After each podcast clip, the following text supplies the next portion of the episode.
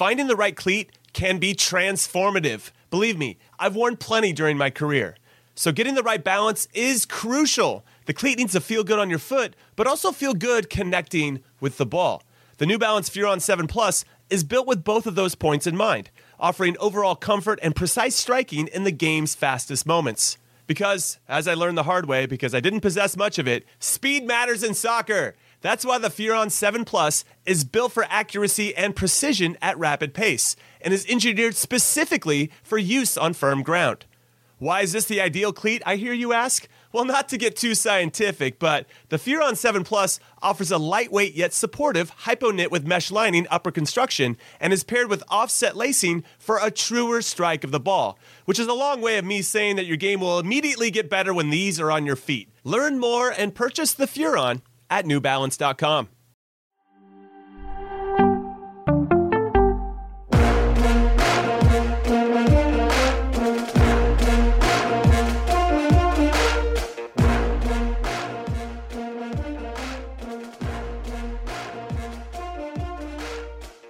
Stay on in Soccer We Trust. We're taking a deeper look into the country that claims to have invented the beautiful game, but only have one World Cup trophy to show for it. The mighty England, who not only favorites to win our group, but also are deemed as favorites to win the whole tournament this winter in Qatar. And we're going to break down an interview that we had with U.S. men's national team head coach Greg Berhalter earlier this week on CBS Sports HQ because I think you'll be intrigued by some of his, of some of his answers. Excuse me. So hit like, hit subscribe, and hit us up in the comments because it's time to get after it.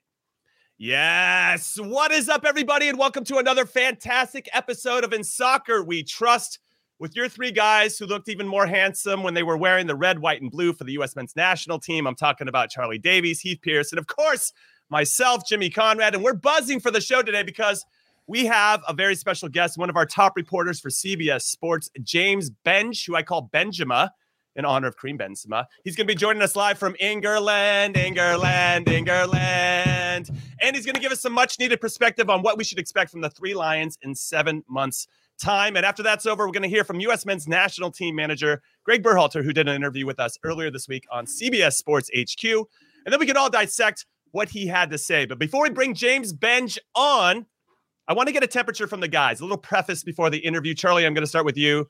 Should we be scared of England? I, I wouldn't say scared is, is the right word. Um, they they are they're the favorites, right? So it's almost like you you you want to rise to the challenge. These are the these are the matches that everyone dreams of. Literally, Mm-hmm. you're playing against England, and you're looking at all these Premier League stars. Uh, not that Christian doesn't play against them and, and play with some some of them on a weekend a weekend basis, but um, I, think if you're a U.S. men's national team player, you are pumped because yeah, they're they're the the best team, one of the best teams in the world. But this is what you want to be in front of. These are the type of games you you you train your whole life for. So I think from that perspective, it- it's almost like, man, you always want to play against Goliath. You always want to play test yourself against the best. Best here it is for the U.S. So scared is not the the word I'd use. I'd say um, opportun opportunistic. Opportunistic. I like that. How about you, Heath Pearce? What would the word be for you? You had some time to think about it while Charlie had to be put on the spot. Yeah, no, I I uh, I think that uh, we definitely shouldn't fear them, but we also should uh, be humble in our approach to playing against them. Right? Uh, you guys both know that when you get to the highest highest level, the details matter and the small things matter, and the level between a Tyler Adams and say uh, a Phillips or a Henderson or a you know wh- whoever it might be uh, become very small but it becomes the consistency of those things to where yeah i guess the point i'm trying to say is that i think we can match up with them but i also don't think that we should be looking at it as a game that uh, there's there's if we do this there's three points on the line. There's it's going to be a little bit of a scrap and a battle and a, a little bit needing to be tactically smart but we shouldn't fear them that's for sure. I don't think they're a team that we should we should fear even though their their run of games in competitions in in uh in official competitions has been fantastic going back to the last world cup and then the euros. We we still have a team that i think is the most capable i would say in history of, of our national teams of of of getting something out of this game or matching up with them in a way that it wouldn't have been like a more of a, a way qualifying game where it's sort of like play smart and hope to get something out of the match. I'm already looking forward. And this might be crazy to say, but I'm already looking forward to Christian Pulisic versus Trent Alexander Arnold, even though it's a seven months away. And Gareth Southgate might do a Kyle Walker because we've seen Pulisic eat up Trent Alexander Arnold before when Chelsea played Liverpool. So I wonder how that all gets played. Yeah, out. but, but Trent uh, Alexander Arnold can also force you to have to defend. That's know, he, true. If he, if he uh, I, I, remember as a fullback, Jimmy, uh, like it was always one of those things that if you can get on the front foot and attack more, the more that you force that midfielder to have to defend. And it's a little bit of that cat and mouse of like Christian Pulisic cheats up and he gets a few counterattacks. Then maybe he's forcing him to stay back more. Or if Trent Alexander's getting the ball high up the field and pulling our our midfield back further, then then we're forced to sort of respect that and and defend more. So it's I I, I just saying that right now. I'm like, man, what a matchup that uh, that could be.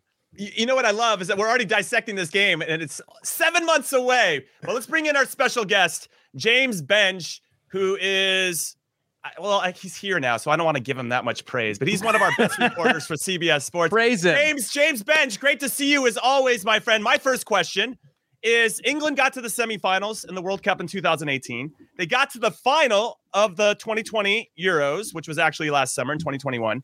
So they're supposed to win it now, right? Semifinal, lost, final, lost. Now they should win it, right? Isn't that the evolution of this yeah. Three Lions team, right?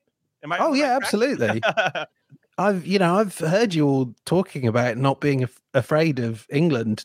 Like world football needs to be afraid of England. Everyone should be. And actually, I have to say I've sketched out how they kind of get to the quarterfinals, winning the group, and I'm I'm quite afraid as well as an Englishman. But like the the progress is there. This is a an England team that that doesn't kind of have the the fears of years gone by, and I'm sure we'll come to talk about 2010 and the pressure and, and all that. I think almost this is an England team that, that's liberated, that enjoys being together, and that has this huge strength in depth. So, Jimmy and uh, Charlie and Heath, you might be excited about Christian Pulisic against Trent Alexander Arnold, but you know, if we're worried about that, we'll just bring on Reece James, one of the best defensive fullbacks in the league. Or we could have Kieran Trippier, could have, as you say, Kyle Walker. Mm. I mean, take our pick. Honestly, you know, feel free to sc- rummage through our right back bin because we've got some world yeah. class well, right back. We'll move them to the left, but we'll, yeah. we'll move them to the other side. Yeah. yeah well, Benji, uh, unfortunately, you don't get to bring all of them to the World Cup, so you're going to have a few of those those guys uh, disappointed, unless you know you want to bring uh, five deep at the fullback position on on each side, which would we'd be happy to to to accommodate if that's if you want our advice on that. Great idea tactically. Uh, leave out some of your your other players, but to, to to kind of switch that conversation back to the U.S. team and going back to 2018 of again England sort of rebuilding the national team, the the the perception of the national team, the pride of playing for the national team again. Do you see any comparisons to to, to this U.S. side, which is extremely young, similar to to 2018 with England, and sort of uh, the potential of that as we look towards 2022, but obviously 2026 as well, or or or do you think that depth thing that just England has is a completely different conversation? So the the depth thing is a, well, I mean, the US has depth. It, mm-hmm. it maybe just uh, doesn't. It has a lot of players. I think that are kind of at a similar level that are establishing themselves in the European game, but maybe is kind of still waiting for those superstars to emerge en masse. And you know, we have to say, like England were in that position maybe midway through last decade, and then that they have kind of come. The floodgates have opened, and you know, you, you've got players like Alexander Arnold, Sancho, Saka, Foden, all those. But uh, going back to your initial point, Heath I think what's really apparent, and you you see this even from this side of the channel, is that this USMNT seem to enjoy spending time together. You know, you hear the stories of of Weston, even when when he's not in the squad with the squad, texting and saying, you know, get the job done and and celebrating. And I think, you know, much like England had the advantage of sort of they were in a position to rebuild, where for once there wasn't the sort of pressure on them to immediately deliver that there was with uh, that there was with with past England teams, and I think it's probably fair to say that like um, with America, the, the the level of expectation was rising quite quickly, and I, I would imagine, and you guys know this far better than me, but it was probably quite hard to keep up with that level. Whereas I think you know not getting to 2018 probably kind of just brought a degree of re- realism that was necessary, and then that that allows you a bit more easily to to overachieve and to surprise people. And you know, if if the US were to get to a quarter final, if they were to just lose to England 2 0, I'm sure there would be parties on the streets across the nation. Great pride uh, at such a famous result as only being thumped by England. But yeah, I mean, it's I do see those similarities. Yes, for sure. I, I feel like after the the 2018 World Cup, after the Euros, there's a new sense of optimism with with the English, uh, the population just being like, hey, this England team actually, we feel like this is probably their best chance at winning a World Cup. And when you're looking at this group, and I look at the 2018 uh, semifinal lineup, I look at the starting 11, the, the Euro final, there's a lot of crossover. I mean, the experience is there. You, you touched on the depth.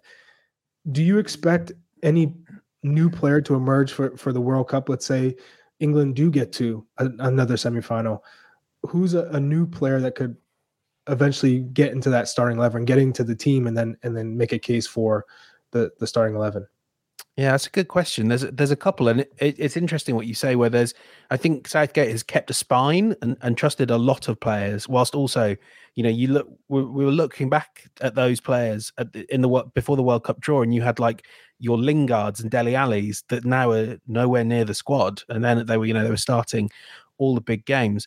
Um, I think the, the player I'm looking at that, that we may well see starting against the US in the group stages, those big games, is Jude Bellingham, who mm, mm-hmm, mm-hmm. still, uh, yeah, as, as Gerardo says there, he, he is that player that that's coming up really quickly on the outside. I mean, the challenge is that like ahead of him you have Declan Rice, who is up there with the best in Europe in his position. Kalvin Phillips, if he's back from injury, you know, we know that he's a perfect Jesse Marsch player, and Jesse Marsch, we think we all think will get the best out of him.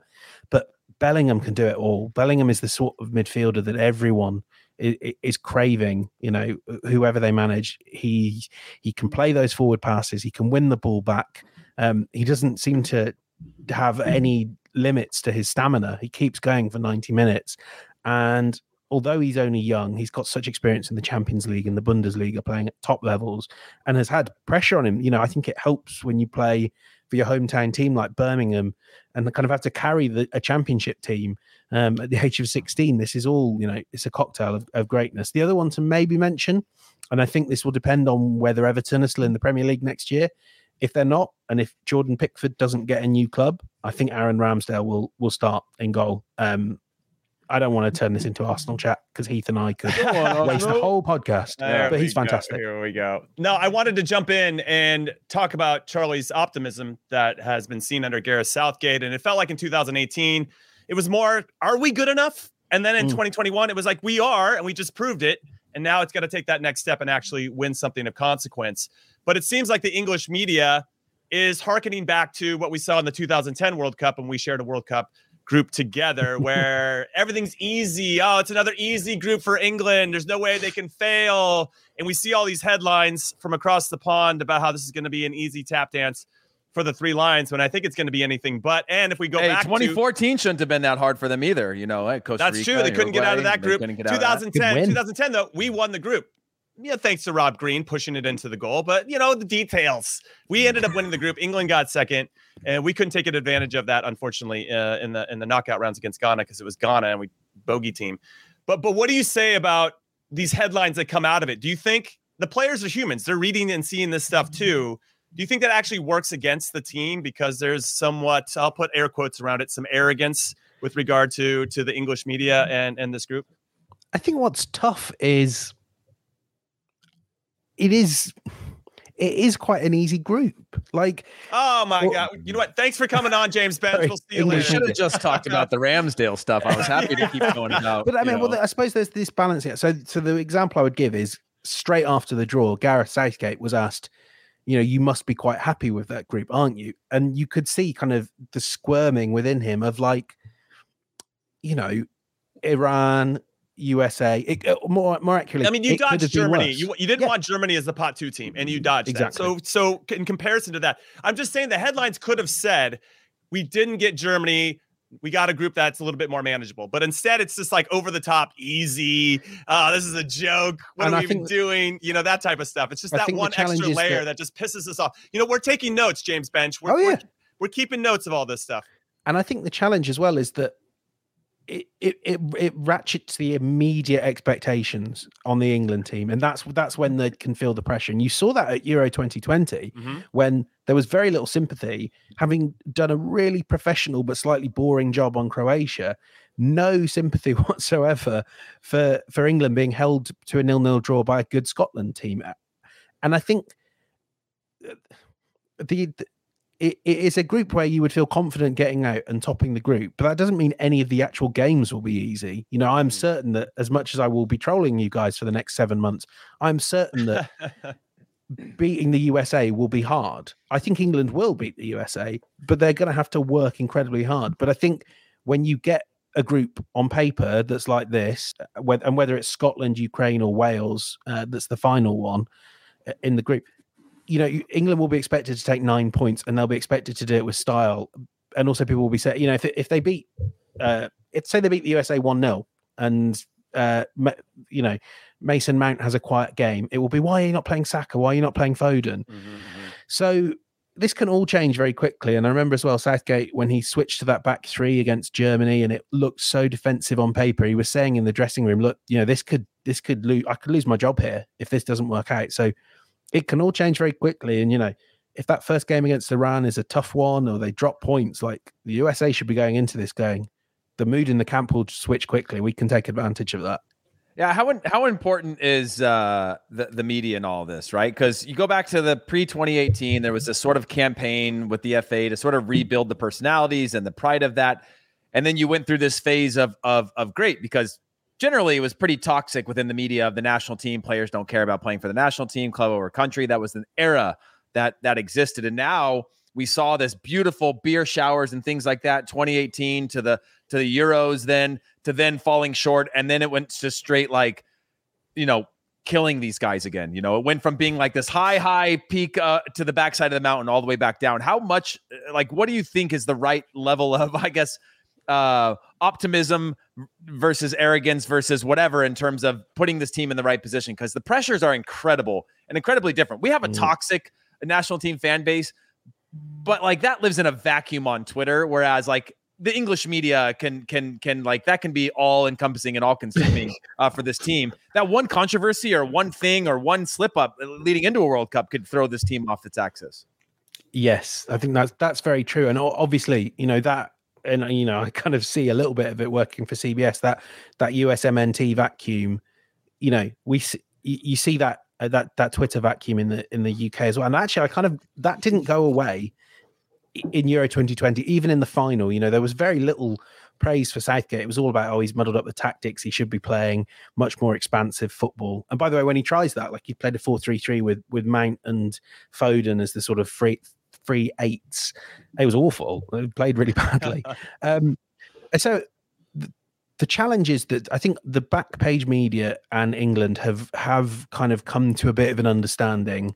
There's been like the players are more open. They're encouraged to to talk, to tell their stories, and they've got brilliant stories that people really like sharing. But when it comes to World Cups, you know, this is front page news. It's front page news on the Sun some front page news on the tabloids, and that means conversations like the one we had a few years back about Raheem Sterling's gun tattoo, which does have a huge impact. It kind of gets it, it, people ask questions about it. It becomes a talking point, you know, in much the same way that you know NFL Mondays, I'm sure, are, are like that um, in the states. It is the biggest story in the world in, in the UK there is no question that the England national team will be dominating front pages, and that's really tough for the players to deal with because mm. I think that's when it goes from us telling stories about football, and you know, obviously, I would consider myself part of the English football media. We want to tell stories about football and how well football players are doing, and sometimes how badly they're doing. But in general, we want to talk about the football. The challenge is that you you have to accept as an England international, especially come World Cup time. Everything you do on and off the pitch is front page news. Um, they're really open. They're really honest. They're good guys. They're young guys that haven't maybe made a huge number of mistakes in their lives as well because they've worked so hard to get to where they are. But it can be tough. And like I said before, if if the atmosphere is sour early on, it's something that the US and and whoever they play in the final game can really exploit. James, you're the manager for the US men's national team. What are your tactics heading heading into this game against England? How, how, how, do you how do you break them down? That's a that is a very good question. Okay, first select your 27 players, James. Yes, exactly. then, Don't make me pick the squad. okay, all right, fine. I, Just I answer the, the question. I think one of the things I would be interested in is that England, say it's a back three or a back four, it is very sturdy and and rigid, and I think it like it encourages you to throw crosses into the box.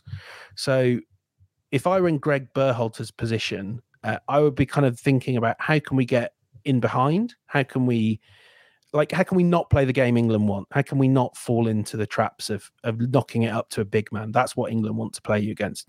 So I'd be looking at like a you know a Brendan Aaronson playing almost as the centre forward, but uh, you know like a not real reference point because also you have someone like Christian Pulisic who'll be kind of attacking that gap between I would think uh, maybe Reece James and Kyle Walker or Reece James and John Stones. Like that, I think is potentially where you win it is by putting pressure on those inside channels, getting the ball in behind, using a your really strong wing backs, Dest and and Robinson. Can they get to the byline? Can they cut it back for your Weahs, your Aaronsons, and your your Pulisic? I wouldn't be worrying too much about trying to win the midfield battles and the individual, like the jewels. I think this is going to be about can you hit them in the spaces in behind? That's where England are going to be relatively weak. I mean, we do still have to say this is one of the best teams in, in international football at the moment.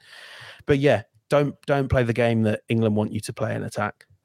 Um, imagine you saying that, and Harry Maguire starts for England. That is that's impressive. exactly. Like, I, but but, uh, but Thomas Muller did get a breakaway when he went in that back three against Germany in the Euros, and he pushed it wide, and I think that ultimately kind of mm-hmm. changed uh, the whole perception of that game. And England went on and like took a deep breath and like, all right, we got this. We we dodged that one bullet, and I think the U.S. could take advantage and, and potentially get opportunities. There's such fine margins at the highest levels that we're going to have to take them when they come. And I love that question, Charlie. That's fantastic. So I really feel like Gareth Southgate, the immediate thing is, oh, if we shut down Christian Pulisic, we probably have we were going to handcuff this U.S. team. They don't really have anybody else that can hurt us. Yeah, McKennie, maybe Dest. We've heard of these guys. They're playing at some big clubs in continental Europe. Yeah, yeah, yeah. But but Pulisic's the guy. We're familiar with him. Mm. We shut him down. Do you think there's any players that England should also, from your perspective, that England should be afraid of based on what you've seen from the U.S. men's national team? Maybe also from the, the club level as well. I think Timothy Weah is the sort of direct player that that England England teams historically can really struggle with, and uh, you know, pace down the flanks in behind whoever is playing at left back, and I think that's. I, am assuming Weah will be on the right, guys. Yeah. Correct me if I'm mm-hmm, wrong, mm-hmm. but like that's if right. that's where he's playing, the left backs are none of them are slow, but if it's Chilwell or if it's Shaw, they're both middling pace wise, and they're not as comfortable on the back foot, although Shaw has taken huge strides in that regard. And again, I'm, I know, I mean, we are, none of us really know what Southgate's going to do because he spent so long kind of experimenting with formations. But I almost think England's good defensive spot will be more down that right flank where they probably will have Walker in some capacity. And he is the key guy for explode, you know, dealing with explosive runners in behind. So let's let's attack on the other flank. Mm-hmm. Timothy Weah, has I, I watched a lot of his work kind of in combination with Jonathan David at Lille, and I think that sort of the, having the forward that drops deep and then uh, gives Weah space to spr- spring in behind. I really like that, and that's how I think you know they'll do damage. Equally, and I know he's not going to kind of damage the England team as such, but someone like Tyler Adams is going to be, I think, really well suited for the task of shackling, be it Mank, be it Foden. You know, these are players that are going to kind of drift infield. That's where they'll want the ball in that half space. God, James, the, more you, the more you keep saying these names, the more I'm getting a little bit nervous about. Yeah, when Kane, when Kane you know, drops into some, that space, yeah, Phil Foden is on another level. I'll tell you that right yeah. now. I will tell you for the next seven months, be afraid. But you do have a a top tier like sitting midfielder. I know he can do more than that, but like my assumption is, uh, based on what what what Greg Berhalter has done, that the team kind of gets built around Adams as the the the key cog in in midfield, and I think defensively he will have his work cut out, but like I would be pretty confident he can he can do that work well, especially if McKennie's maybe a little bit more conservative, willing to drop back a bit more. Mm-hmm. It, it, they have weapons. I still think England will win, but they have weapons. Yeah, I mean, th- this is the thing that I'm I'm I'm, I'm interested uh, in in hearing more about Benji's because you know you talk about depth. but we're going into this next tournament now where there's going to be some new players in the team. Uh, I'm curious to know if you think that that England's close to their 11 because when you talk about the the, the op- opportunity and the depth it's it's to use it to an advantage in certain situations. Our only thing is like do we have Deston or not because it's like are we too offensive or defensive based mm. on who we're playing against. But we don't have a different style of playing. We tried throughout the summer to play with a back three. I think we were always better as soon as we switched back to a back four. We kind of knew our gaps better. I think we're, we we have the personnel to be good at a back three, but we've never really validated that. So I guess you know my, my question is one: Do you have so much talent that there is a potential for strife within the team because of just the fact that everybody thinks that they should be a starter in this English uh, national team, and and two. Um, you know, I do you think that there's there's enough like I, I guess thinking about the the I, I guess the question is is do you think that he's going to approach each game based on personnel on how we want to beat the other team or is there a little bit of like balance w- within the squad. I guess I, I, am not asking. I'm not asking it the right way, but with the national team, there were times. that you, know you mean. Yeah, I don't know. Is, it, is this a question, or is this? I feel like I feel like I've got what you mean. That is like, this a book yeah. or a question? Charlie, England is it, sort okay? of he, he, gets, he gets paid by uh, by every second he talks. yeah, yeah. I get a word. I get a, a dollar a word, but like, uh, yeah, I don't. I've lost my train of thought now, guys. Jeez Louise. Baines, so Baines made me nervous about the players that he's putting out, and now I have no idea where I'm bench, going. Bench. I think what he's trying to say is, does Southgate already have his eleven, and it doesn't matter who they're playing against, or does he is he going to adapt his eleven based on the opponent? That's I think very much the second about. option. Jeez, so you Jimmy, saw that you get, Euros. You get paid Saka, for for less words. You know, that's expensive words.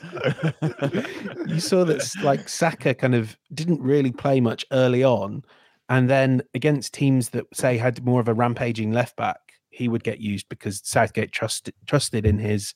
Uh, in his uh, defensive qualities, you know, someone like Grealish as well actually had to work really hard to earn his place. I think going back to the other thing, one of the things I think I might have caught Heath saying, there is the possibility that players will get frustrated that they've traveled a long way to do nothing. I think when it's a winning team, it's just about okay. But you did get the sense with someone like Chilwell at Euro 2020 when he wasn't even getting in the squad that there was a little bit of like, what am I doing here? You know, I'm not even traveling to Wembley for the games. And I think for every national team manager, that that's going to be a bit of a challenge. The uh, the fact that these squads might even go up to 25, I think, uh, and some players might not get to to make the journey to the game. I th- I think he is smart enough to, uh, and this side is settled enough to be able to to rotate a bit. I suspect this is what someone like Greg is, and you guys will know better than me again, but that he's going to be aiming to be in this position in 2026. Four years ago, England were not like they, we were just about stumbling on the back three, the Lingard and Alli as as shuttlers, all of that, and there was no alternative option, and you saw that kind of fall apart against Croatia. Come Euro twenty twenty one, um, like it, there was there was more variety. It could be a back four one week and a and a back three the next, and I think England have got to that stage now where they can almost do the best team for the best opponent. Um, yeah, you're right. The US don't really seem to be there yet, but that takes years, especially on the international stage. You guys know how little time you spend with your teammates. If it's a settled squad, you can still build it, but it, it'll take time. And uh, England very lucky that hopefully they'll be in that position come the World Cup. One country that scares you in this World Cup. If England were matched up to them in a knockout round, who who is that country that you're you're thinking, man, this is the one probably the one country we don't want to play. Brazil, I would say, just the um, they have a bit more of a winning aura. I think the French. so there's the I, I've always kind of had a tier of four of France, Argentina, Brazil, England, and I feel like Brazil are probably the only one of that four that I would think would not shoot themselves in the foot, like would not do something bizarre like France did against Switzerland. And I know Argentina haven't done of late, but Argentina have done a lot in World Cups. But like Brazil feel like a team that's not going to mess it up, that have the strength and quality in midfield and then in the final third that they can just dictate a game, they can grind you down. I would probably say a similar thing that would worry me would be if we got Spain, just because they can ping the ball, tire you out. Um, I know it's not going to be. Um, I know it's not. I know it's not going to be the summer in Qatar, but uh, winter in Qatar, I think will still be hot enough that a lot of English people, possibly myself included, if I'm lucky enough to go, will be walking around going, "God, it's too hot. We can't play football like this." that's always my worry. Uh, that's always our worry at every World Cup. Like, is it going to be too hot for our English footballers? By so, by December, it might might be okay, but like start at November, you're still you might yeah. still be hitting hitting the you know 90 I really don't you know, want to get Spain early on, like yeah. Pedri and, and Gavi and that lot just passing rings around us and Harry Kane would just look so leaden footed. I can see, see that in my mind. that might happen anyway, so we'll have to uh, wait and see. But oh yeah, definitely. But but Benge because we have one team in the group yet to be decided. Who do you think England would prefer to face? Because obviously there's going to be some natural rivalries with with Scotland and with Wales. And then obviously if Ukraine does somehow get to play that game and get through both of those teams, they're going to be the team of the world. Everybody's going to want to see Ukraine do very well in this tournament. So you have a real emotional heft in playing against Ukraine. Who does England want to play, or maybe who does England want to avoid ultimately? Yeah, I think England would still want to play Ukraine despite everything you're saying. I mean, one, they had a fantastic result against them at the Euros, mm-hmm, mm-hmm. but also like the team of the world's one thing, but like the the next door neighbors, I just don't need that. Uh, you know, Gareth Southgate will be thinking it was Scotland played one of the best 90 minutes they've played in a very long time to get a nil-nil draw at the Euros. Um, four or five years before, Wales pushed England almightily close. You can just see Gareth Bale kind of going into full blown like Terminator mode, full, suddenly returning to 100% fitness like he's never been. And Florentino Perez's blood is boiling as he plays the, the game of his life. So, as much as you know, England would have to be the the baddies of the world if they were playing against Ukraine. I think that's a role that kind of naturally fits English people quite well, isn't it? Yeah. even have... even Harry Maguire scored that day. So like, what a what a day. We could have like Jeremy Irons deliver the team talk all of our Hollywood baddies warming up to yeah, just play the the role of spoiler. Yeah, I th- I think Ukraine. All right. That's a bold choice. I wasn't expecting that, but uh, I respect it. Well, well also, I was in I, I was in London when England played Scotland, and like I was oh, actually I was there the day after. I was just you're walking through a sea of bottles. I don't want that. Yeah, right. No, that's fair. Well, we appreciate your time, James Benge. Appreciate you coming on. One last question before we let you go. You can follow him at James Benge on Twitter. He's a great follow on the Twitter. How far do you think England's going to get in this World Cup? I think they're going to win it. Oh mm. my god! Mm. You know what? Mm. You already drunk. You can't. You listen. If you're gonna be a guest on our show, you the eighth of April. It's the eighth of April. Yeah. Jeez Louise. We, we already have drunk James Benge on the yeah. show. James Benge, everybody, appreciate your time. I can't wait to guy. see your tears. I can't wait to see your tears once that actually does not happen. But James Benge, everybody, one of the top reporters we have at CBS Sports. to see him on HQ. I love it. Go to CBSSports.com. Now turn it over Ramsdale at Arsenal. Let's go. Yeah, he's yeah, going to be the starter. You're going to have. He's not even going to make the roster. Let's go. All right, everybody. We're going to take a quick break, but when we get back, we got some comments. We got to interview Greg Berhalter earlier this week. We're going to get into what he had to say after some very good questions by yours truly over here, and mm. we'll break down anything else you want to talk about in the comments right after this. Covenant will not stop. There is something within us. Something sacred. Something worth protecting. Silver Team, on me.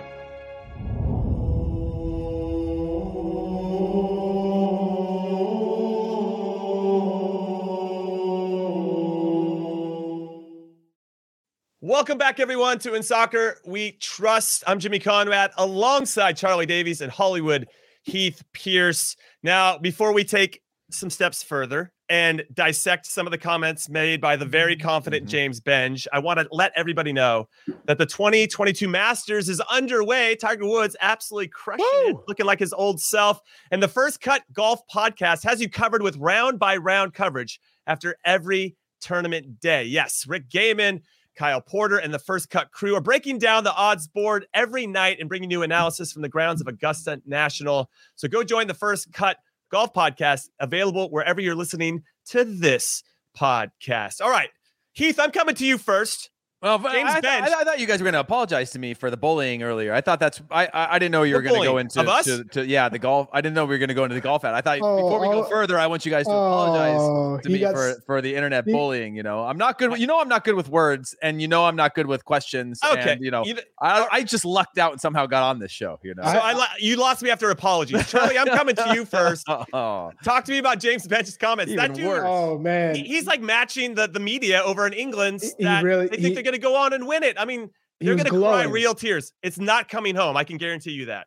He was absolutely glowing, and you could tell there was just this this confidence about the English team. They they legit think they're going to win. I mean, they're they're one of the contenders for sure. They're one of the favorites, but I believe if you're you're you're in England, you think, man, we have a special group.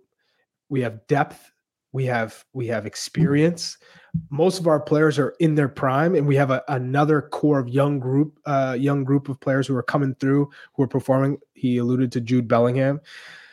That they they have this quiet optimism that they they're going to win the world cup and they really believe that. And you could see like it wasn't there there wasn't a, a, cockiness to it, but there was a very strong confidence. To there was, there was like a, Brit, there was a Britishness to it, you know. There was yeah, a, uh, there, there, was a yeah. We got we got uh, yeah. I think we're it, gonna we're gonna. is it not a little bit alarming? Do, yeah, I mean that's that was my thing. Is it is it not a little bit alarming for us as U.S. fans? And we're going to talk to we're going to talk to we could talk to all three. We could talk to Wales, Scotland, and Ukraine, who are all going to say this is a good group. Is yeah, that not a little bit alarming? It is that we all like lack our respect. chances. Uh, yeah. They yeah, lack respect for the U.S. and maybe we can harness that and channel that. But I think no, it's not alarming. You like that? No.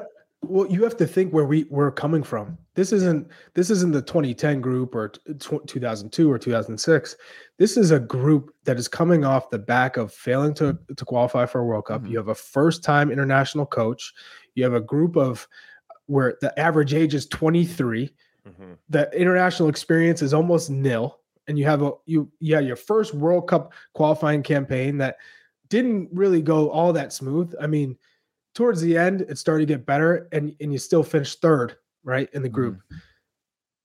Yeah, no, I just what what do you expect? I mean, this isn't no, this no, isn't the, the the U.S. where we were finishing, you know, second in the, the Confederations Cup. We got to a quarterfinals in 2002. Damn, Charlie really I, does hate this national team. I, am expecting no, a little I'm, more I'm humility from our I'm just being real. I want yeah. I, is there something though, Heath? Is there something with regard to when you look at England? Southgate has tremendous problems because mm. he has so much talent to choose from. The yeah. big question for him is where does he put all the pieces? Right, he's got a puzzle, and and it's already been shown. Benge even talked about it they went to what a four-three-three, or they played a formation where they had Foden and Saka both inside, and it just didn't work. It didn't. It didn't feel right to them, and, and so I don't know if it's going to be that easy for them. I think they know that deep down it's not going to be easy. I just think that they just don't know any different than this British arrogance. yeah, I mean, it, this is the thing is like when I look at when I look at England's just qualification run to the World Cup, right? I mean, they had Albania, they had Hungary, they had Andorra, they had San Marino. Mm. I mean, it wasn't exactly like the now. Granted, it's an extremely difficult way to qualify because you got to finish up the top, or you got to go through through uh a through a playoff and they had they had uh, Poland in there, kind of nipping at their heels for for a, a lot of the way. Uh, but I guess the point I'm trying to make with that is they were able to rotate the squad and test and tinker and stuff. The World Cup is different. Mm-hmm. Playing against US is not playing against San Marino or playing against Poland in a World Cup qualifier. It is no longer a campaign over 10 games. It is it is one it is one off. And now you've got to dial that in. Same for the US, but England has a, a much bigger problem of trying to dial in 50 players into 23 and then 23 into an 11 that are going to be best suited to play and fight together. Because ultimately, it, it's I just think it's unrealistic to think all these players don't ultimately dial down to egos and their ego meaning meaning more than the team at a certain point. They come from club backgrounds, they make a ton of money, they're celebrity, they're superstars, they're world class yeah, players. All right.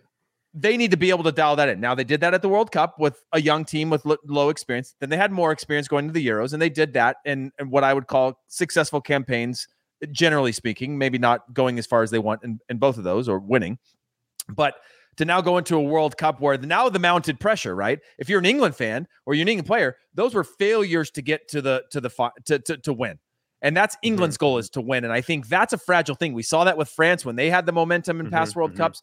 that failure to win is a mounting pressure. And so I think that they're the, to put together a team that's going to be best, most well equipped to, to to win games as a team versus individuals, they can win with individuals through qualifying, no problem. But this is where I I agree with you that there it's a it's a massive challenge to put out your best team throughout a tournament and and win it. Having said that, they still got. So, where do you think, Charlie, that England is going to finish? Where you obviously know Ben is coming with with some hope and, and a ton mm-hmm. of confidence, given this easy group. With I'm putting air quotes around that for people that can't see me.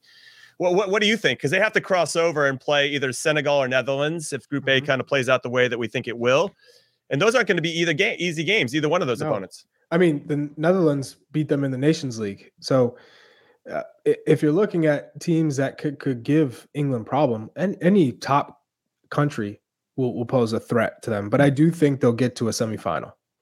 I think this group, when you're looking okay. at Harry Kane, who's going to be leading the line, and I think part of of of James's uh, humor in the sense we're talking about Christian Pulisic is you're bringing up Christian who it feels like is a 50% starter at Chelsea, right? Mm-hmm. You look at their lineup and it's Harry Kane, who Manchester City offered 100 million for, and it was Golden Boot winner. You have Mason Mount, who starts more than uh, Christian, Christian. at Chelsea.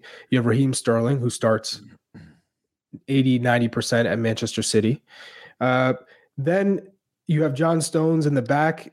But Harry Sterling's gone through a lot of ebb and flow this year too. Like he started first half of the season pretty pretty pretty poorly uh, in terms of like output. He, right. I mean, yeah. But but I mean, he, he, he, regardless, he's playing. Like you know, he's a he's yeah. he's a player, and he started in the World Cup 2018 semifinal versus Croatia, and he started in the Euro uh, final against Italy. Mm-hmm. Then you have still have Phil Foden, you have Jude Bellingham, who who is arguably uh, uh, obviously ahead of Gio Reyna in, in the pecking scale at Dortmund. So all of our players that we're saying, hey, that he's like, come on now. We have players who are who are playing every single match and who are much bigger than quote unquote your players. And I think that's part of the whole England looking down at the US being like, you guys are are little, you know, you guys are you guys aren't there yet, which plays to our advantage because over the next six months, mm-hmm. our guys are still developing and still getting there. We might have some new guys who are emerging in Europe who maybe have found finally found themselves in a good spot, a new coach, or maybe a, they've taken their opportunity, the experience. So I'm I'm looking at this like this U, current U.S. group obviously has a lot to still to to to prove, and and hopefully maybe some of them make a move to continue to progress and and be more of a threat. But if in, in 2010 you would have said the same thing when mm-hmm. we tied them one one in the group, so I, I like our chances given that. I think everyone's kind of like mm, it's not a very strong group. Jimmy, Jimmy, I got a question for you.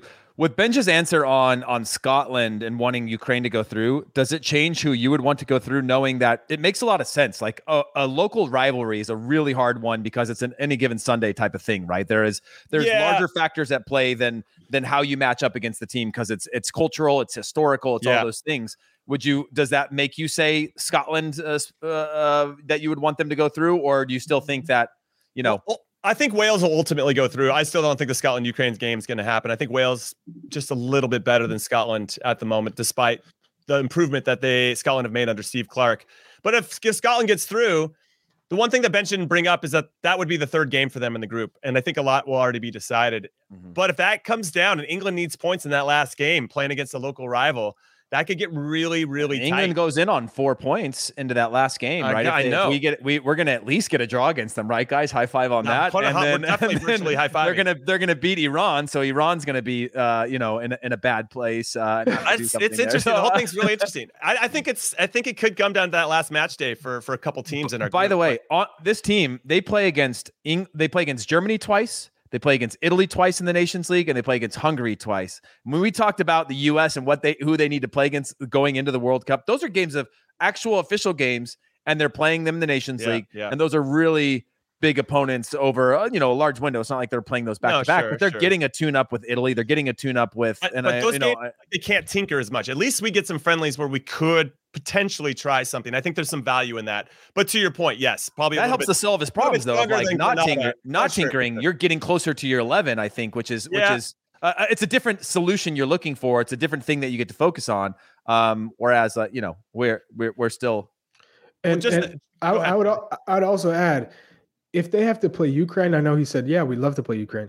No, you wouldn't. because that means they would have beaten Scotland, they would have beaten Wales. Yeah, yeah. And and they're they're playing with a whole nother level than when you beat them 4-0 in the Euros. Yeah, 100%. It, it, wouldn't be the same at all. I no. would I would always want to play Scotland, who is who are the worst of the three uh, countries. Yeah, yeah. No, I'm with you on that. And actually, let's put a button on this England stuff. I found uh, England's potential knockout stage opponents just to just to extrapolate their potential run, and we mm-hmm. can just kind of laugh at how hard this is going to be for them if they think they're going to win the World Cup. If they win the group as they expect to do, they're probably going to play Netherlands or Senegal. Okay, and if they win that round of 16 matchup, they would come up against the winners of Group D, which is most likely France. Mm-hmm. And and let's say France loses though, the runner it would be the runner up from Group C, which is Argentina, Saudi Arabia, Poland, mm. and Mexico. I think we think France will get through there. So France they play France in the quarterfinals. From there, semifinal encounter would see them draw the winner of Bel- Belgium versus Portugal, assuming that everything kind of plays out, you know, with the best teams winning yeah. and, and progressing, which doesn't always happen. So they might get fortunate with a with a good draw, but but it looks like Belgium or Portugal would be who they'd face in the semis, and then the final could be any one of Argentina, Brazil, Germany, or the Netherlands. Mm. But I think the Netherlands will be out at that point. So I think it's I think it'll be Brazil who they're going to see in the final. Brazil or something special. I mean, that was the beauty of 2002, right? Of what we did was uh, uh the U.S. going into those games is we kind of got a favorable. Yeah, you got Portugal in in, in the group, but you got uh, Korea, you got Mexico. Mm-hmm. Like there is so much to a winning it is completely different, right? Eventually winning it by the semifinals or even the quarterfinals, you're going to have to you're going to have to knock down giants all the way to, right. to get there. But for for the U.S. advancement, a lot of that is contingent on on like you know your pathway to to advance advancement, and then your group, right? Group of death changes the dynamic of everything. Um, yep, and so yep. that's a really hard. That's uh, a hard path. And, yeah. and, and if U.S. win the group, that's the same path the U.S. would have yeah. to do it, or navigate a similar mm-hmm. minefield as you get into the knockout rounds. But that's what we want this group to have. We want us to have those opportunities because I think we're all hopefully mature enough as a U.S. men's national team fan base to know that this is really getting the experience for us to have a really special run when we host the World Cup in 2026. And speaking of our U.S. men's national team, let's get the focus back on them. I had a chance to interview Greg Berhalter this past week on CBS Sports HQ, and we have a couple topics that he discussed. Uh, and the first one that that we're going to hear an answer from, and I can't wait to hear what you guys think about these comments, is about playing time and playing time at at your club and and how important that is or how big of an issue it is for the US men's national team. Let's see what Greg had to say about that. Question though with regard to the summer because there's a chance for some of our players to make moves to different clubs. Do you have any conversations with, let's just say, a Tyler Adams if he's not getting a lot of playing time with RB Leipzig and maybe trying to help him make a move somewhere else where he would get more playing time? Or how much, how involved do you get with those types of decisions for the players? Well, I'm here to listen to the players and, and hear what, what they're thinking and offer any advice that, that I can give. Um, you know, I, we support our players and we, we want them to be in position to be on the field and be in a place where they can continue, continue to develop. You know, they, as we mentioned, they still are very young and in the development um, years of their career. So it's important that they're playing and they're important that they're in a in a place where they continue to get better. And um, you know so we'll, we will have conversations with guys and as they reach out to us but overall you know it, it's a tricky thing right? Because you think about having to adapt potentially to a new club and taking that time period. So it, it's not easy to to tell guys or or if guys are making moves because we know there's an adaptation period that that needs to take place. Now charlie i'm going to come to you first on this and i appreciate uh, how candid greg was throughout this interview with all of us at hq Tyler Adams' situation actually really scares me because mm-hmm. he's not playing. He's not being counted on as the guy in the middle of the field for RB Leipzig. Now, that's a challenge. That's a good challenge. And that's why we want our players to go over to Europe to have that, right? To have to cut their teeth and be at their best every single day, because that ultimately, in theory, should help them be at their best when they're playing for the U.S. men's national team. But if they're not playing, and Tyler Adams could fall into this category, we could have a really frustrated, very uh, I say insecure, that's not the right word, but just not very confident Tyler Adams going into the World Cup. We'll use him as an example, but there are plenty of other players that might be in similar situations. What do you say about what Greg had to say there? I think Tyler, like like many Americans who are playing in Europe, um, you, you you fall into the category of you got injured, the guy who came in to take your place has played well, and he's not coming off right? Mm-hmm. And, and I think for for Tyler, that's the the unfortunate situation he's in because my man was playing. He was a starting. He was scoring goals in Champions League. Mm-hmm. Uh, he had clubs like Arsenal um, talking about their interest in him. But all of a sudden, you know, like we all know, things can change very fast, and for good or or for worse. And I think in in his situation, maybe it's a all right. You think you, did you think he should make a move then? Like if he's not going to be the guy for for Domenico Tedesco, the new coach for RB mm-hmm. Leipzig, and he gets that information over the summer. Mm. Do you think like, oh shit, you know? And would Greg Berhalter hop in? And he kind of said that he'll he'll be there as a sounding board, but not necessarily influence right anything that you want to do because of that adaptation period where you have to now say say let's say Tyler Adams goes to Leeds and joins Jesse Marsch. Even there's you got a new league, everything's a new setup, new teammates. Mm-hmm. It's just not that easy. Like everything's just going to be rainbows and puppy dogs and skittles or whatever. I don't know. No, you you you make the decision in the summer, depending on a meeting with the coach, meeting with the sporting director. What's my plan? Am I going to be the starter again? Do I, you know, mm-hmm. do I? Am I always going to be seen as second choice to him unless he gets injured, and then I have to win my place back? Based on that conversation, that's when you would make your move because if it is more or less, more or less of the same, then you you gotta you gotta make a move because you have to be playing before the World Cup. Yeah, so that's the tricky balance, Heath. Because let's take Christian Pulisic for example. As as Charlie correctly stated, he's a fifty percent starter, right? He's not he's not playing as much as we'd all hope and like, and that limits his influence. If you can't get a run of games, when we saw him get a run of games and he was feeling good about himself, all of a sudden the guy's got his shoulders up, he's ready to go, he's got a big smile on his face. But when he's in and out of the lineup, or if he's getting those niggling injuries, it, it, just slows down his confidence in particular. And of any player that we need to be at full confidence going into a World Cup, it's Christian Pulisic. So what do you do? Would you advise him to go as a 50% starter and stay with Chelsea? Or do you say, hey, you can maybe go to X club and get 80% of the starts, but there's a chance that you might not, it might just take you a while to kind of get into the flow and rhythm of that particular team or that particular league. Yeah, the Christian Pulisic one is is a, little bit complicated just because of the cost that it would take. Probably limits the club that could buy him. And now, who knows what happens with the Chelsea situation in terms of players being able to leave and what that does for mm-hmm. valuations and things like yeah. that. That could be that could be something advantageous for for for Christian Pulisic.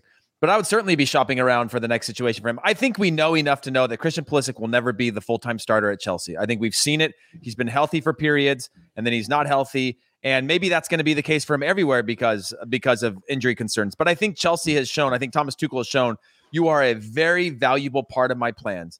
But you are going to be into, out two, in three, out for four, you know, and you'll play in those four, but you're not going to be.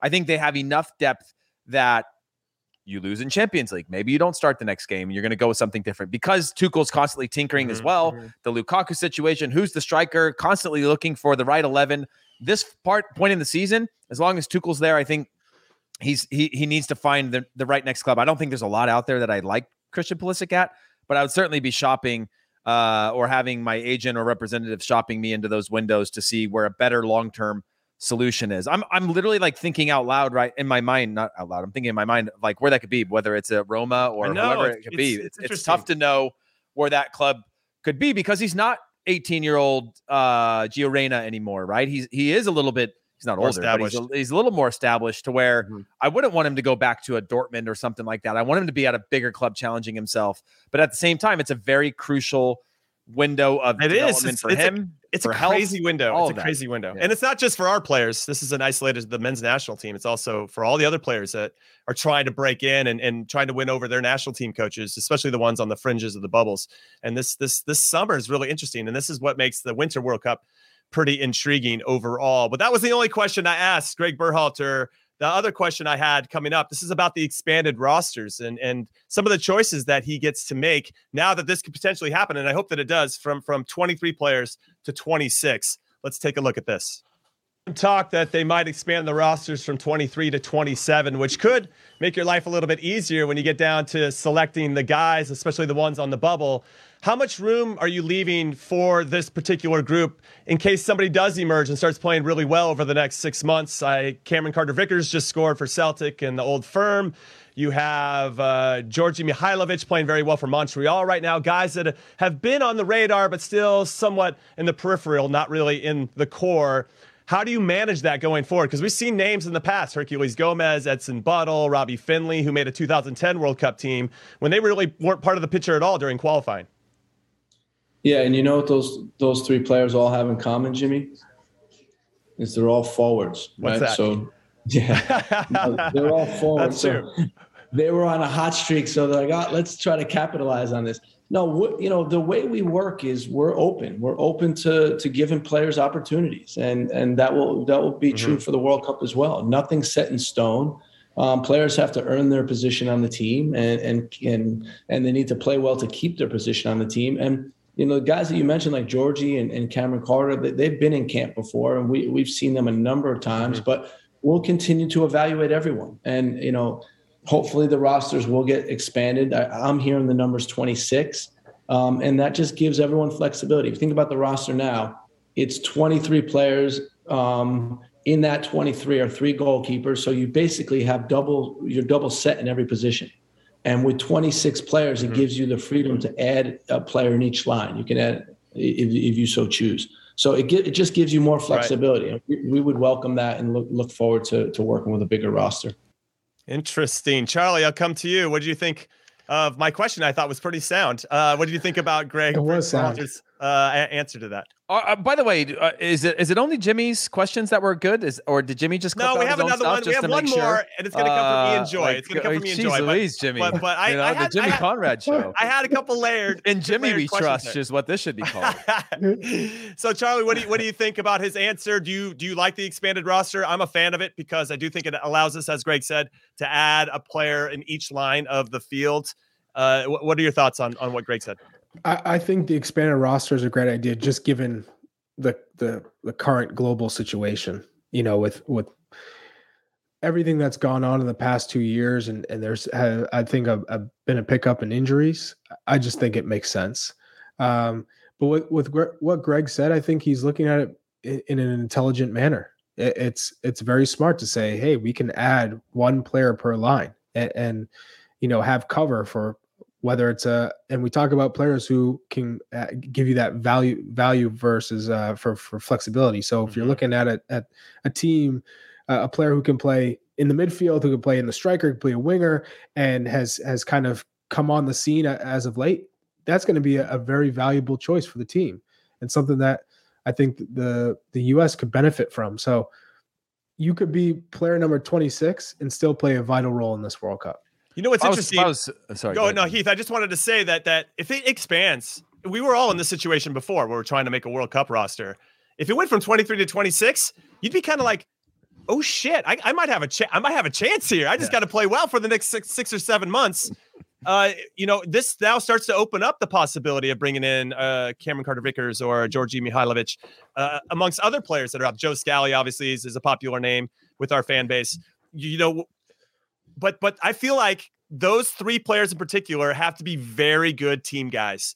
And if they don't have that quality to them, or if they're always kind of in their own feelings, if they don't start or don't play, and it becomes a negative around the locker room, it's it's really really interesting those those players that kind of get picked because I I I, I knew that I had to be a good locker room guy, otherwise I wasn't going to make the team. That's just kind of my perspective. But but what what do you say about all this? Yeah, I, I, it, it's interesting. I mean, obviously, 26 makes more than makes more sense than than 23. Just like five subs makes more sense than yeah, three yeah, subs. If yeah. you're a coach or a manager, and you look at the miles and the fact that you know the, these are valuable commodities at the club level and international level, everybody's going to want to protect them as much as possible.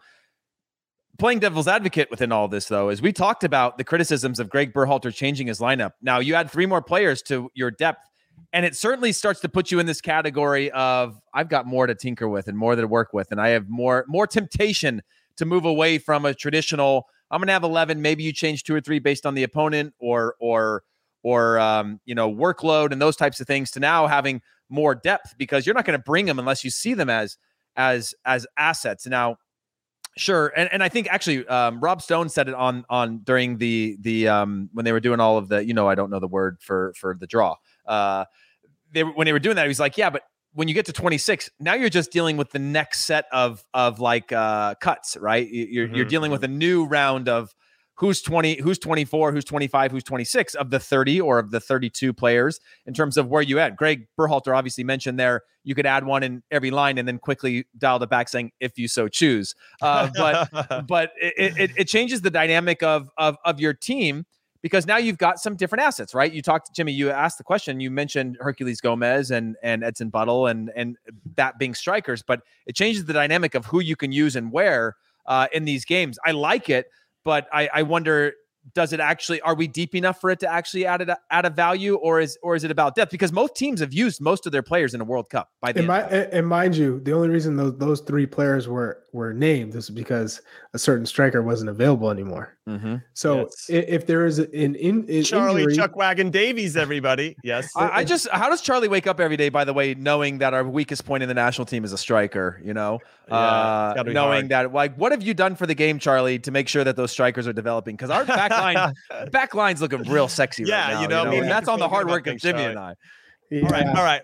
Well, that wasn't the only question. This was the last one we got uh, from Greg Berhalter, and it was from our very own Ian Joy at CBS Sports HQ.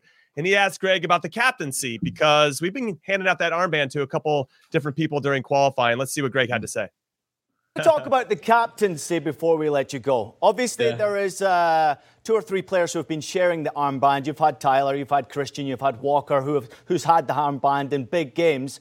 Will we see that in the World Cup as well, or do you expect to pick one captain to lead your nation all the way through the World Cup? You know, we have a leadership council. So we have five guys or six guys that are part of the leadership council in each camp. Some of them are on the field playing, some of them don't get on the field to play. But they're really important in, in helping us make decisions, helping the staff make decisions, and and just being um, you know a player's voice for what happens within the team. And we hold them accountable, and they're they're responsible responsible players. Um, I would probably talk to them and, and see where, where take their temperature on it because you know for me it's it's it's important that the players are accountable and that the players take responsibility. And it's working well in this fashion. Um, I'm not sure we need to change it, but it'd be interesting to hear what, what they think about it. I feel like he's passing the buck there. Charlie, I'm going to come to you first. This leadership council is interesting. I don't remember that uh, really existing or at least being named. You know, you when I was with the 2006 team, you knew it was pretty much Claudio Reyna and Eddie Pope and sounds a lot Keller. like a council. Sounds a lot. Yeah, like it does. It does, but it wasn't like it wasn't framed in that way. You just kind of knew that he asked some of the older guys that have been around their thoughts, and they were all captain like material. And and Claudio obviously represented us in the World Cup in 2006 with the captain's armband. Charlie, I'm going to come to you on on this. Uh, I feel like there should be one set captain. That's that's it, it just helps to have one leader to defer to, especially in in high pressure situations on the field. And when you start handing that around, I don't know, it just it's not a distraction, but it just doesn't feel traditional. I don't know. That's the best way I can say it. Yeah, um, you know, I think this group is unique in the sense again, it's it's all young players, mm-hmm. and so he's trying to empower each one, and and you know, I think the if you're looking at it from behind the scenes, Greg Berhalter saying, how do I get some of these the the leadership qualities out of each player, and maybe help them develop those leadership qualities I think creating this this council gives everyone a little feel like they're a little bit more a part of it than than you normally would be if you were just going to a camp or or play playing for your national team. You feel like you're you're a part of making these these calls and judgments in camps and you're you're giving your your thoughts and and you're being heard. I think it's it's a great I think he's done a great job in in the sense of I got to figure out the best way to get all my guys involved and, and feel like they're part of this thing. And so if I got to give five captain armbands away in a camp or three, whatever it is, then then so be it. I do think eventually they're going to get to one. And if I had to pick right now, I think Tyler Adams is that one guy because he just he's the engine of the, of of of the squad. So, mm-hmm. you know, you, you, look at Zach Steffen, who's had it. You know, Christian Pulisic, Walker Zimmerman. Um, you know, Johnny you, Bornstein. You, you, you, you, could make a case for a lot of them. You could even make a case for Weston McKennie, given given the the, the fact that he had, uh. you know, that one uh, I think lapse of, of judgment has come, has come back and and has felt like, man, I'm I'm now I'm here to prove prove my case. I I wasn't ready for the Johnny but, but, Wait, wait. What I, I would say, no, let me just add something real quick. Jesse, I think this is a very uh, becoming a more common thing with young players now. Jesse Marsch had, and uh, Dax McCarty told me about this that Jesse Marsch had a leadership council at New York Red Bulls where it wasn't so much, you know, you've been in like the the inner circle. Jimmy, you and I both had that with Robin Fraser at, at, at Chivas, where you're sort of called upon to help sort of deliver messages and guide the team. But the way that I'm hearing about them, uh, these leadership councils are are more that they they're actually asking these players to be more critical of themselves and the players around them and to speak openly about the staff from a criticism standpoint. Almost less so of a, a power dynamic where it's like, you know, uh, leader subordinate, but more so like equals at times where you can have open and honest dialogue as opposed to it always being this wall between player and and staff, which can sometimes become very, very distant and and, and more toxic than it could be uniting. For sure. And there's a good question here from from Kai and uh, longtime follower. Appreciate you, Kai, and all your support. He says, "Who's on the leadership council that doesn't play?" That's a good question because you're obviously going to get maybe more of a jaded perspective if you're not playing regularly. Zach Steffen, uh, when he wasn't. Yeah, I, I guess Zach Steffen could probably be on it. It's it's it's it's interesting to me the leadership council, and you made a Jonathan Bornstein joke that I wasn't prepared for, but but uh, I was kind of wondering what the leadership council was under Bob Bradley. I assume it was just Michael. So so that's that's my bad joke for today. No, wasn't Bornstein captain when you got sent off in that game? Wasn't he captain for the rest of that game? I, I think he was. No, I gave it to Benny Feilhaber. Benny Feilhaber. Okay. So Bocanegra. Oh, so it was the El Salvador and Tampa one that I think Johnny was. It was it was against uh, somebody. I, I yeah I yeah, but no, Bocanegra obviously ended up being uh, the the trusted lieutenant Tim, for Bob Tim Bradley. Howard. It's a, you know Timmy. Yeah, yeah, yeah, yeah. But that was my bad joke. Thanks for humoring me there, everybody. but I don't know. I wonder if there's any players that don't play a lot that are on Aaron, Aaron Long probably would be mm, fit that yeah. bill because he he was someone who was dependent on early and he got the injury. I bet you he is on that leadership council. Um, given that he's not playing. Yeah, that's there's a lot to unpack there, and thankfully, again, we have plenty of time to to get there, and hopefully, we'll get Greg on the show a little bit more. Hopefully, he can extrapolate because it felt like in that answer he was dodging that a little bit. So maybe we can lean into him when we have a little bit more time to spend with him. But shout out to HQ for uh, getting us that footage; is very very cool.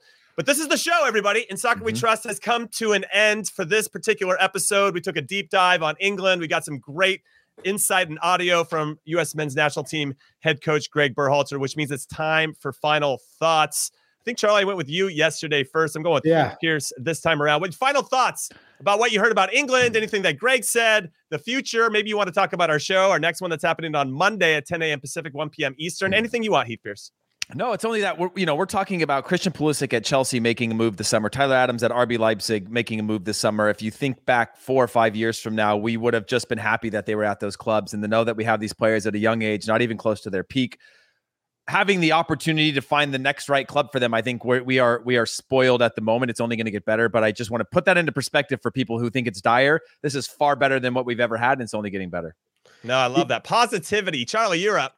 Yeah, I, I, loved um I love my boy Heath, even though if he's gonna go on on a rant for a question, he's you know we love you. Um, I was on a runaway train. I didn't know what my question was gonna be. You know? I just I just wanted him to pick it up and run, and he's just hey, a nice guy. We, are here to help. You know, I think I think I think Jimmy was able to just put it all together for you. yeah, um, well, you know, I, I, think what I what I took away from it was um James is just confidence. England think they they've already won the group and and if the fans think that, you have to imagine the players have a have a sense that we're the top dogs in this group and we're going to win. You love that. If if you're an American going into this group, you love that. You want to play when people feel a little bit comfortable. Harness that. So uh, it's just more motivation and more fuel for this young group of players. Not that they ever thought they this was going to be an easy task, but man, this is this is the World Cup you want to play in.